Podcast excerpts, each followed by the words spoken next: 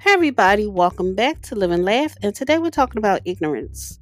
Ignorance is a manifestation of laziness. Instead of actively choosing to expand your knowledge, you instead choose to willfully bypass the opportunity to educate yourself. A side effect of ignorance is the fostering of negligence and laxity. Two traits that are the opposite of what successful persons should embrace in their life Disregarding important information and choosing not to know when you do have access to education is like willfully asking for trouble.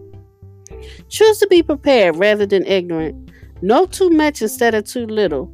Practice your self discipline by constantly expanding your knowledge, and don't discontinue your self education when the truth is uncomfortable or leads to difficult questions.